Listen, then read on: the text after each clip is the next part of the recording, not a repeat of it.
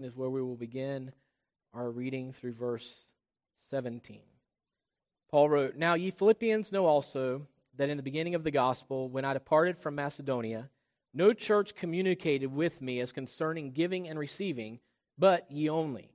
For even in Thessalonica ye sent once and again unto my necessity, not because I desire a gift, but I desire fruit that may abound to your account.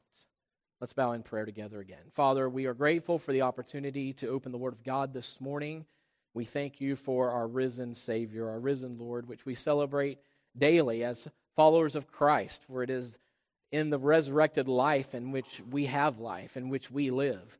And we thank you for the truth of the gospel that has brought us to faith in Christ. And Lord, even as Paul explains to this passage of those who were faithful in partnering in the gospel ministry, so may we as well be submitted unto you, Father, that we are faithful ministers of the gospel to which you have given us stewardship.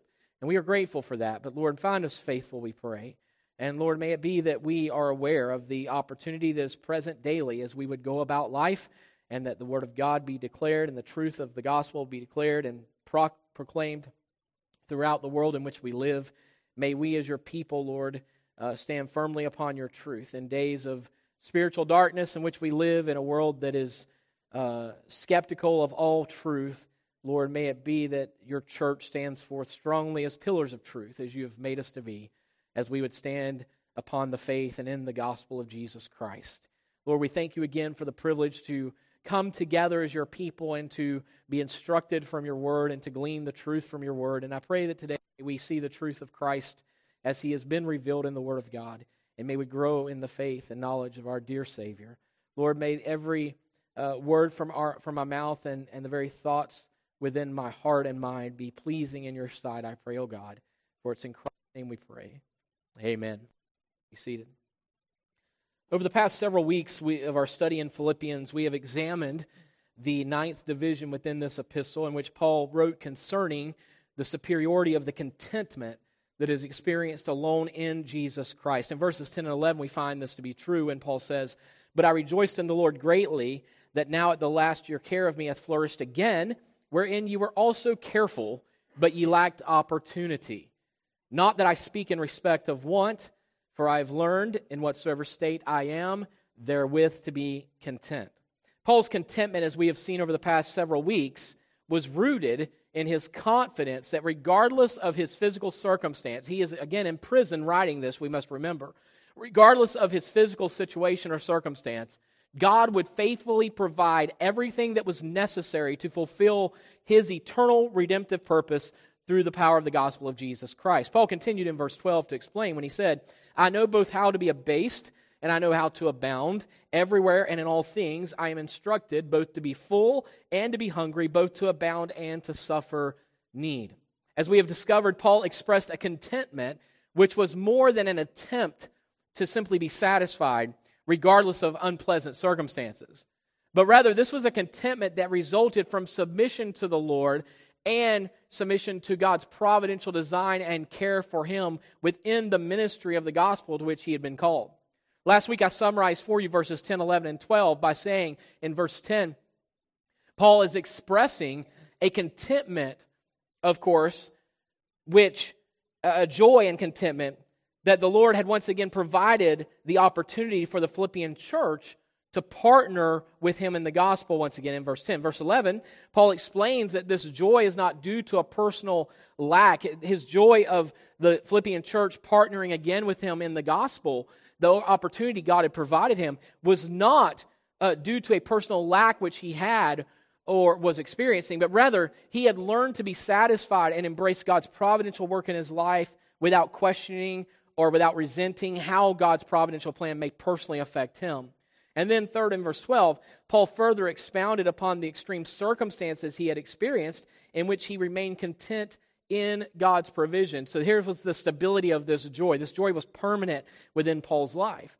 And then, of course, it's important that we also review the importance of verse 13 as we have spent the last two weeks, at least the, uh, two weeks ago, I mentioned this verse and kind of briefly overviewed it. And then last week we spent some time in delving into the reality of verse 13. I just want to review that briefly. Verse 13, a well known verse, Paul says, I can do all things through Christ, which strengtheneth me. In verse 13, Paul explains how such contentment can exist while enduring such extreme situations in life. Paul's statement that he could do all things through Christ, regardless of how many have subjectified this verse today, it has nothing to do with Paul accomplishing his personal goals or achieving some agenda that he had set. Today, it, it's, it's sad to say that so many people take verse 13 philippians 4.13 i can do all things through christ which strengtheneth me and attempt to just pluck it right out of its context concerning the ministry of the gospel and god's faithfulness to sustain paul for the ministry of the gospel and then plug it into their own lives in, in some subjective manner as though, oh, this is a verse I can claim and therefore I can accomplish all I set my mind to. Everything that I desire, anything that is in front of me, any obstacle that's in front of me, I will overcome this because I can do all things through Christ. Well, listen, uh, Paul also had a thorn in the flesh, if you recall, that God did not relieve him of. And it wasn't because Paul lacked faith. It wasn't because Paul did not believe that Christ was sufficient to relieve him of that. It's because God was using that thorn in his flesh for the purpose of propagating and further propagating the gospel of Jesus Christ, that Paul might remain humble before the Lord. So let us be mindful that I can do all things through Christ which strengtheneth me is an absolute truth within its context. And that is that God is going to faithfully supply everything that is necessary for His purpose to be accomplished in and through us, both as individual believers and corporately as His body. God is faithful to provide. This has nothing to do with your dreams and your goals and your agendas. And if you believe that, again, I will rehearse what I said last week. I will repeat it again. If you believe that or that's how you think, that is simply a clear sign of your spiritual immaturity and lack of understanding of the truth of God's Word. You cannot subjectify Scripture and then expect it to come to pass. Expect that God to hold to some promise you think He is making rather than that what he has actually said within its context. Then we find in verse 14, Paul went on to say, Notwithstanding, ye have well done, that ye did communicate with my affliction. Paul acknowledged and applauded the Philippians for their continued participation with him in his suffering for the gospel's sake.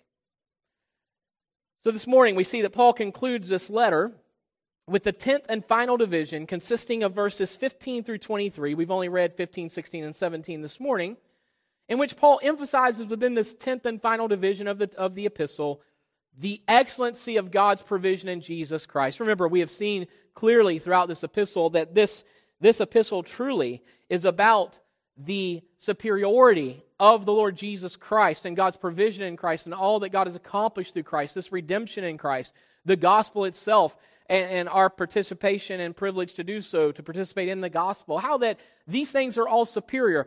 Again, we saw in previous chapters where Paul, of course, denounced his entire resume, all that he claimed to be that which he thought he could present to God as his righteousness. He totally abandons that and says, This is inferior. This is refuse. This is garbage, he says, in view of the superiority of knowing Jesus Christ and the righteousness of Jesus Christ. So, throughout this entire epistle, the thesis statement, as we see it discovered it is discovered in verses uh, 9 and 10 specifically within the first chapter that Paul desired that these Philippian believers approve things that are excellent, that they were to prove, they were to examine, they were to, to hold to those things that were superior in light of things that were inferior, to which they may hold in a superior uh, state, but yet when they see Christ as he is revealed, then they recognize that all of these things are really inferior to knowing Christ. And so in chapter 4, 15 through 23, we see Paul emphasizes this final division the excellency of God's provision in Jesus Christ, or we could say the superiority of God's provision in Jesus Christ. Now, this is certainly fitting for a conclusion to this epistle in which Paul exhorted the church again in verse 10 of chapter 1 to approve things that are excellent. In reality, the question could be asked what could be more excellent? What could be more superior to God's provision for us in Jesus Christ? And we see this provision outlined for us in this text in verse 19 and verse 23, the final verse of the, of the epistle. Look at verse 19 with me. But my God shall supply all your need according to his riches and glory by Christ Jesus. Now, again, let us understand the truth here. There's a context to this. This entire context has been prior to this point in the scripture. The entirety of the context has been up to in this chapter that God, or in the previous division, is that God is faithful to provide, to, to sustain uh, that joy and, and provide that contentment that is in Jesus Christ and he will sustain those whom he has called to the gospel ministry and stewardship of the gospel. And whatever is necessary or needed for the gospel to continue forward, God is going to provide that as he is so determined to use us as his church within the ministry of the gospel. And so, again, my God shall supply all your need. Well, if you want to try to claim that verse, subjectify that verse like many would, verse four, uh, chapter 4, verse 13, if you were going to subjectify that verse, then I would say that there would be no martyrs for the faith whatsoever. There would be no believers who ever suffer any need, which Paul himself has already identified two extremes of abundance and of, of being hungry, having nothing. And yet, Paul expressed that in the previous verses. And yet, God, Paul says to the Philippian church, But my God shall supply all your need according to the, his riches in glory by Christ Jesus. But again, let us understand the context here. And that is that God is going to faithfully provide, according to the riches in Jesus, everything that is necessary for his purpose to be fulfilled within this, this Philippian body of believers. And so the truth remains today.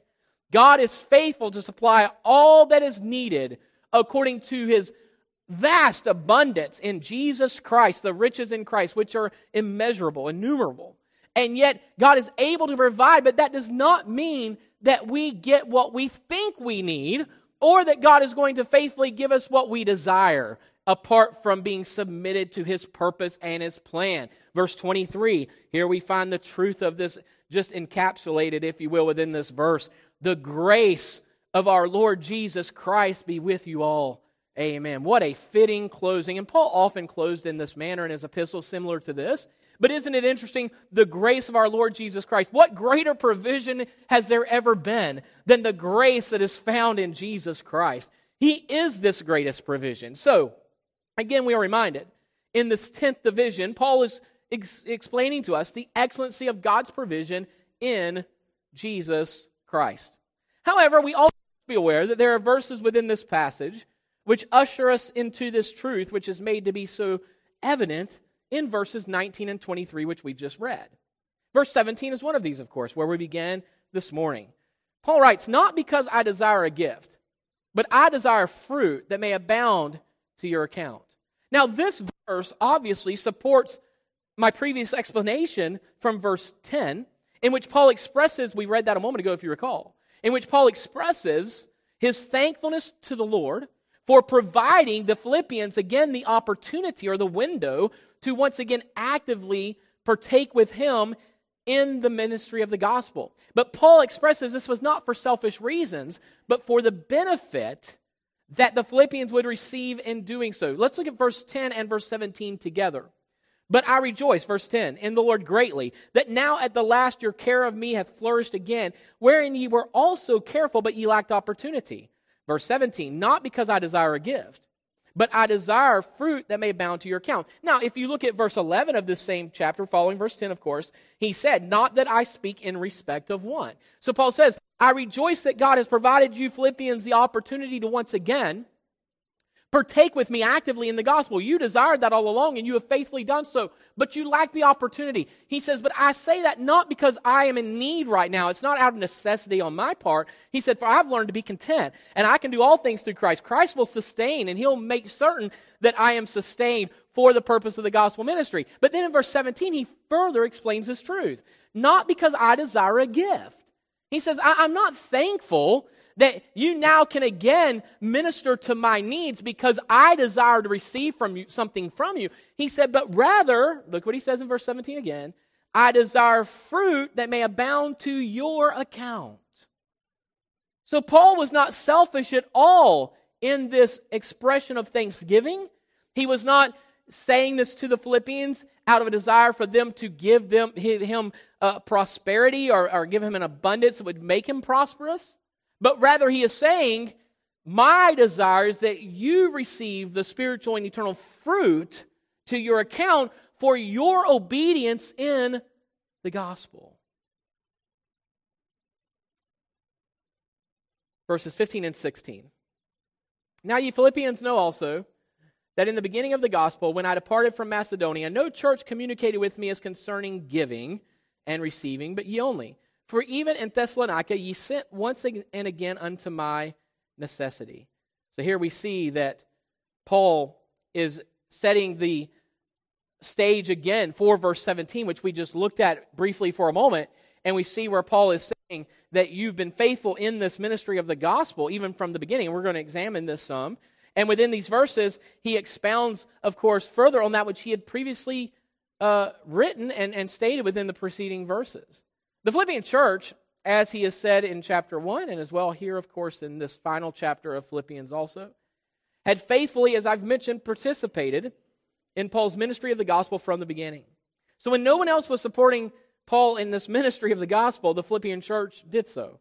Now, there are several reasons, I believe, as to why the Philippian church would have done so. Why were they one of the only churches at times that would even supply to the need of Paul? If you remember in the book of Corinthians, Paul writes concerning this, but also we find that he writes to the Corinthian church itself because they were a church that lacked nothing. They had, they had uh, an abundance. Not only had they been gifted, as Paul explains in Corinthians, but also they were a church of affluence. They had much. But yet, the church at Philippi had very little, and other churches in that region had very little. And yet, they were faithfully ministering to Paul in the gospel ministry rather than those churches which had an abundance, especially the church at Corinth. While Paul even ministered to them, Paul uses the verbiage he says, I robbed other churches. Now, Paul is not admitting to theft. That's not what he is saying. He's saying, I took from other churches, in Corinthians, he states this, I took from other churches their support when you should have been supporting me because you are the ones to whom I was ministering. And yet you would have nothing to do with any support of the gospel ministry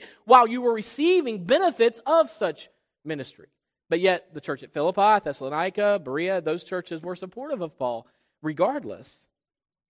So, one of the reasons I believe we find the Philippian church would have done this first, those who are believers in Jesus Christ will possess the desire to engage others with the gospel of the Lord Jesus. Look, if you've genuinely been born again, then you have a desire to proclaim the truth of the gospel. You do. It's within you, it's just going to be present.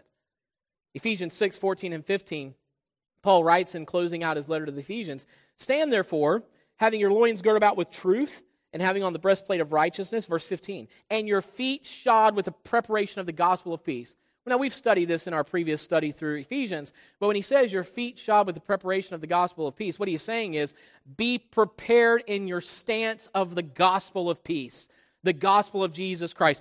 Your feet shod with preparation of the gospel. He's saying be prepared in the gospel ministry, be prepared standing within the gospel. So we are therefore to anticipate the opportunity and possibility that God would provide us daily in proclaiming the truth of the gospel.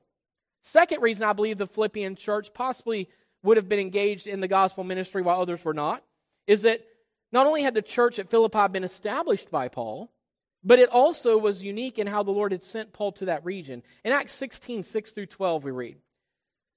Now, when they had gone throughout Phrygia and the region of Galatia and were forbidden of the Holy Ghost to preach the word in Asia, after they were come to Mysia, they essayed to go into Bithynia, but the Spirit suffered them not. And they, passing by Mysia, came down to Troas. And a vision appeared to Paul in the night. There stood a man of Macedonia and prayed him, saying, Come over into Macedonia and help us. And after he had seen the vision, immediately we endeavored to go into Macedonia, assuredly gathering that the Lord had called us for to preach the gospel unto them. Therefore, loosing from Troas, we came with a straight course to Samothracia, and the next day to Neapolis, and from thence to Philippi, which is the chief city of that part of Macedonia and a colony, and we were in that city abiding certain days. So here you find where Paul has what has been referenced in Acts as the Macedonian call. Paul had desired to go preach in, in Asia, that's Asia Minor, of course, and then he was going to go even elsewhere, and the scripture says that he was forbidden. The Spirit suffered them not to go, so God was preventing Paul from going the direction he desired to go for the proclamation of the gospel, for the sake of preaching the gospel of Jesus Christ. And then he sends him through this dream he has, this Macedonian man saying, Come and help us. God then sends Paul to Macedonia, and there, of course, Philippi is that chief city or, uh, uh, of that region of, of Macedonia. And so God sent Paul specifically to Philippi. Now, God always sent Paul wherever he was meant to go, but we see that clearly evidenced in this passage because Paul desired to go elsewhere, and God says, No, I'm sending you this direction. I'm sending you this way. And so there was a, a relationship that was there, obviously, and that brings us to this third reason as to why the church at Philippi might have been partaking in this gospel ministry when others weren't. There was a special fellowship between Paul and, the Philippian church. Philippians 1 3 through 8. I thank my God upon every remembrance of you, always in every prayer of mine for you, all making requests with joy. For your fellowship in the gospel from the first day until now, being confident of this very thing, that he which hath begun a good work in you will perform it until the day of Jesus Christ. Even as it is meet for me to think this of you all, because I have you in my heart, inasmuch as both in my bonds and in the defense and confirmation of the gospel, ye all are partakers of my grace for God is my record, how greatly I long after you all in the bowels of Jesus Christ. These are three reasons I believe obvious as to why the Philippian church possibly would have had a desire to support the gospel ministry of Paul while other churches maybe did not. Now let me let me explain something here to keep this in proper perspective. You know, God does do this. God does connect the hearts of fellow believers together. And that does not mean that every church participates with every evangelist. When I say evangelist, I'm speaking of what is modernly referred to as missionary. That every church is supportive of every evangelist in the sense of financially or even praying for every one of them, not even knowing that they exist.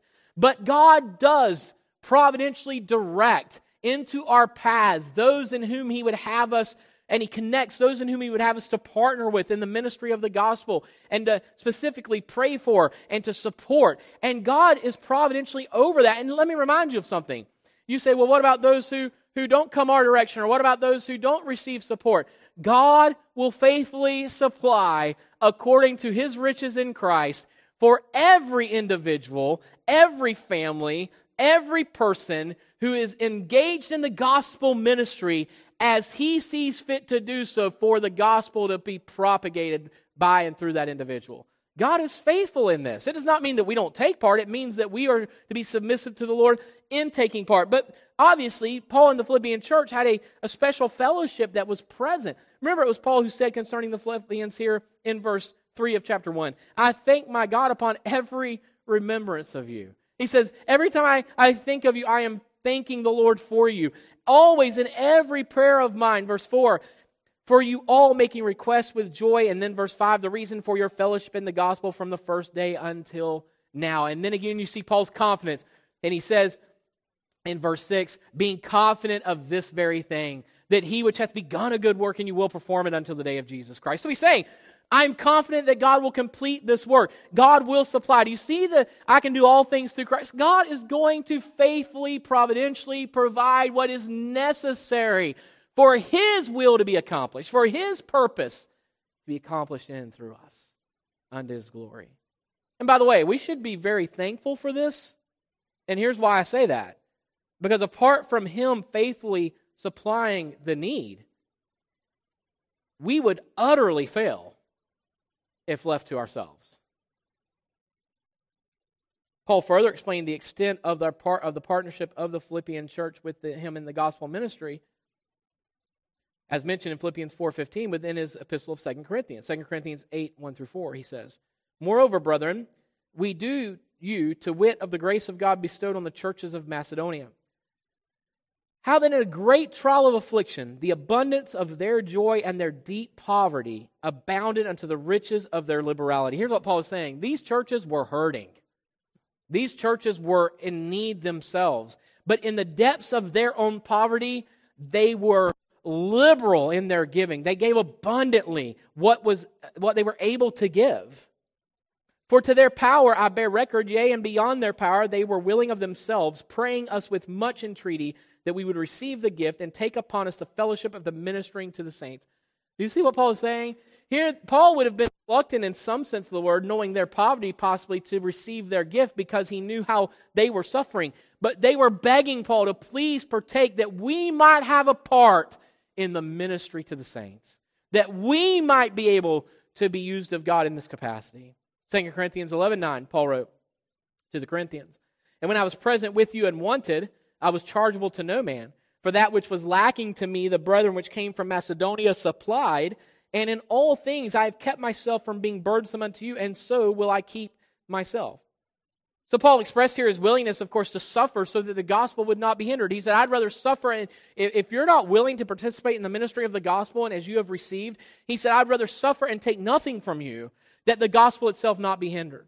Then in 1 Corinthians 9, 11, and 12, Paul goes on to say, If we have sown unto you spiritual things, is it a great thing if we shall reap your carnal things? If others be partakers of this power over you, are not we rather?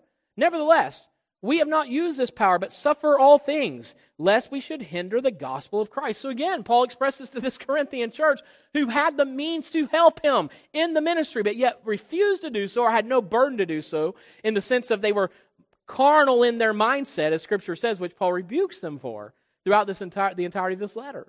And yet we find that he says, I would rather suffer. I'd rather not have. Knowing that God will be faithful, I'd rather not receive from you so that the gospel not be hindered. Then we come to verse 17, which we've dealt with to some degree. But Paul leaves no room for doubt concerning his motives. For all he has communicated concerning and regarding this desire for the Philippians to support him in the ministry of the gospel. Paul rejoiced that now God had opened this door of opportunity. He says that, oh, I'm thankful, verse 10. He, he's thankful that, that now the opportunity has arisen for the Philippians to once again partake with him in the ministry of the gospel. But then he says, here's the reason why. Not because I desire a gift, but I desire fruit that may abound to your account. Isn't it somewhat strange that people speak about a desire to be fruitful for God to use them, and yet they totally disassociate that from the means in which God has purposed and determined to use his people concerning the gospel?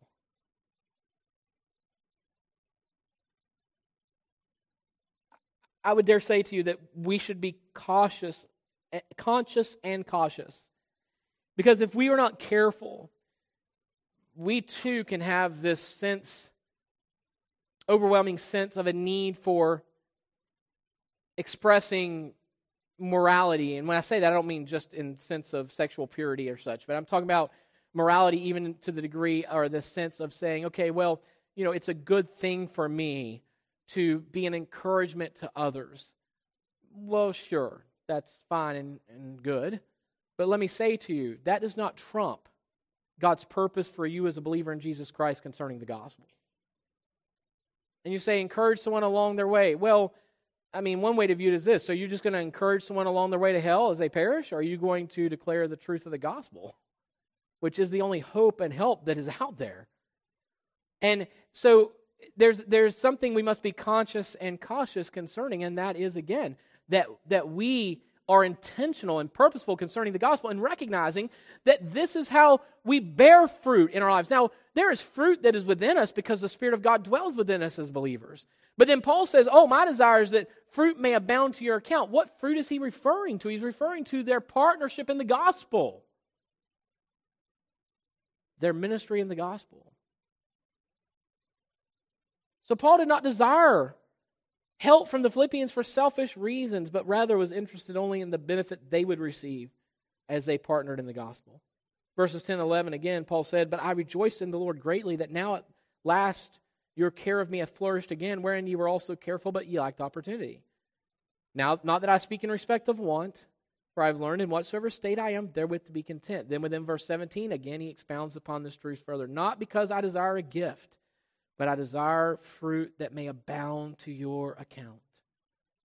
Paul, in other words, was not interested in his physical gain, but rather he was interested only in the spiritual and eternal fruit of the Philippians as they partnered with him in the gospel ministry. We need to be aware of this, and I'm finished for this morning. The gospel ministry denounces, refutes selfishness by its very definition. People who attempt to use the gospel in, as a means of selfish gain are refuting the very so called gospel that they are attempting or claiming to proclaim. The good news of Jesus Christ is centered, as Paul has so clearly pointed out in Philippians, is centered on the message of the humility and the self denial of the Lord Jesus Christ, that therefore provided for us our redemption. For from his spiritual poverty, we are given eternal life. Meaning, when he sacrificed himself, when he left the majesty which is rightfully his, and man- was manifested in the flesh and became poor in that respect, that we through his poverty may be made rich. The gospel has never been about physical prosperity or selfish gain, but always about spiritual and eternal life through the selflessness and the humility and self denial of our Lord Jesus Christ. Again, part of the Carmen Christi in Philippians 2 5 through 8. Paul writes, Let this mind be in you, which was also in Christ Jesus. And again, remember what that means. When Paul says, Let this mind be in you, which was also in Christ Jesus, he is referencing again this humility and preferring others before ourselves as he then demonstrates through reminding us of this being personified through the person of Christ. He says in verse 6, Who, this mind being you, which was in Christ Jesus, who, being in the form of God, thought it not robbery to be equal with God, but made himself of no reputation, and took upon him the form of a servant, and was made in the likeness of men. And being found in fashion as a man, he humbled himself and became obedient unto death, even the death of the cross.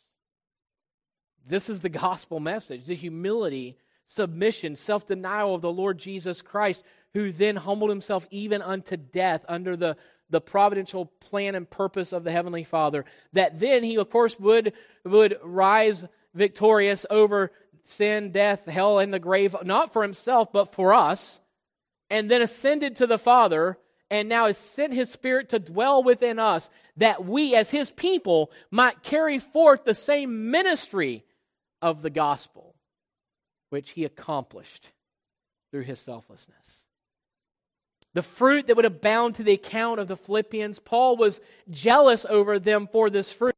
He desired that they would reap the fruit of the benefits and the benefits of partnering in the gospel of Jesus Christ, though he understood it costs them physically to reap spiritually. Might I say to you, and this is not about money, though in this case they provided whatever was necessary. This is not about, oh, if you're going to have a spiritual eternal reward, then it's going to cost you in your pocketbook. No, that's not at all what I'm saying. I'm saying to you, you must physically self deny yourself. You must humble and submit yourself to the Lord Jesus. You must be submissive to the providential working of God, such as Paul in saying, I know God will sustain, I know God will provide through his riches in Christ Jesus whatever is necessary for His purpose, for His will, for His gospel to be accomplished in and through my life. May we not also join with Paul with that same resolute mindset, if you will, and saying that resolution of saying that we will be committed to the gospel to such a degree of recognizing, though it's going to cost us not just something, but in reality, it costs us everything to follow after Christ because we must say, none of this belongs to us because we belong to Him. That the gospel may go forth. And that we as well then do reap the spiritual and eternal fruit of participating and partnering in the gospel of Jesus Christ. Let's bow together in prayer. Father, we are.